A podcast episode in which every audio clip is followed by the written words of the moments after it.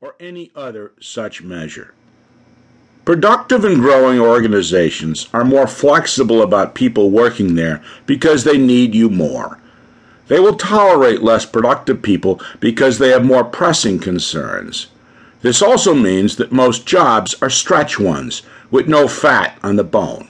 All good for you.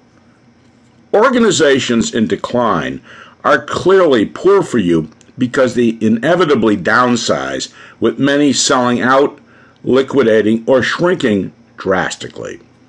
The good news and the bad news is this is usually very clear and you can start your job search while gainfully employed. Other employers generally accept this reason for leaving. The organization is failing, not you. As one Target hiring manager said, Sears was in decline. Clearly, they had some good people. Can't blame them. Or an Apple recruiter. RIM had problems.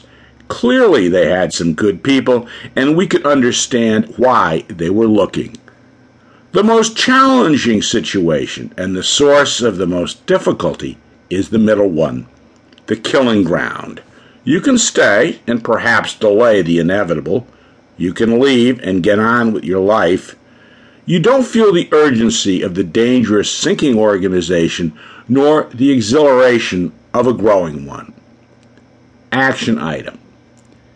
If you are in the dangerous zone, plan to leave as soon as possible. The primary challenge is you must leave your comfort zone, and secondarily, you will find it harder to explain to outside recruiters because any negative comments will be viewed as disparaging your employer. As a Walmart store manager said, I had a problem with a candidate from Circuit City because I couldn't understand why he was leaving. Later, I did. As the bad news about them got out, we called them and got them back.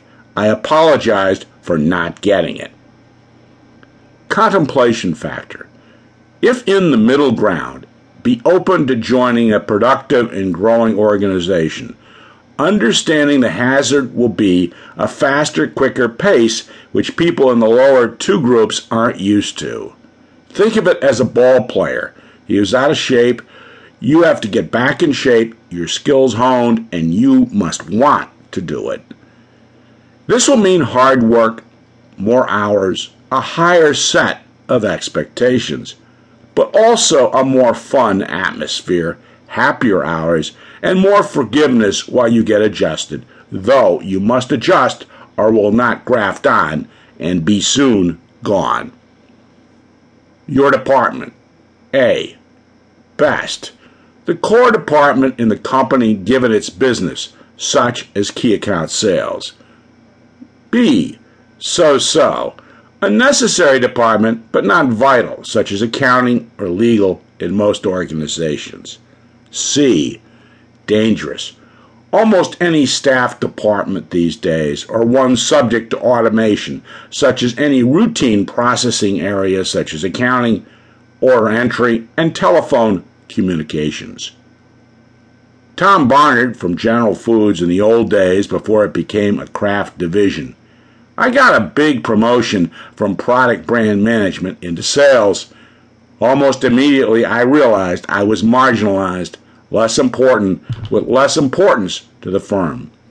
Our products pretty much sold themselves with all the advertising, so the brand managers had the clout. So I got into IBM, where sales was king, and I was back on track. Sally Edwards, from a large manufacturer. I was baited with a great package by very nice people. The only trouble was that the legal area was not core because our contracts were routine, little litigation went on because of our customers being first rate, and so on. I took less money and prestige to move over to an insurance company where litigation was core to their business.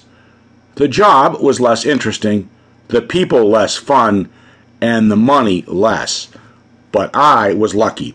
Five years later, my old company used standard forms and outsourced to a law firm whatever they needed, which wasn't much. Your boss. A. Best. helpful, supportive, affable, not temperamental, polite, and appreciated in the company.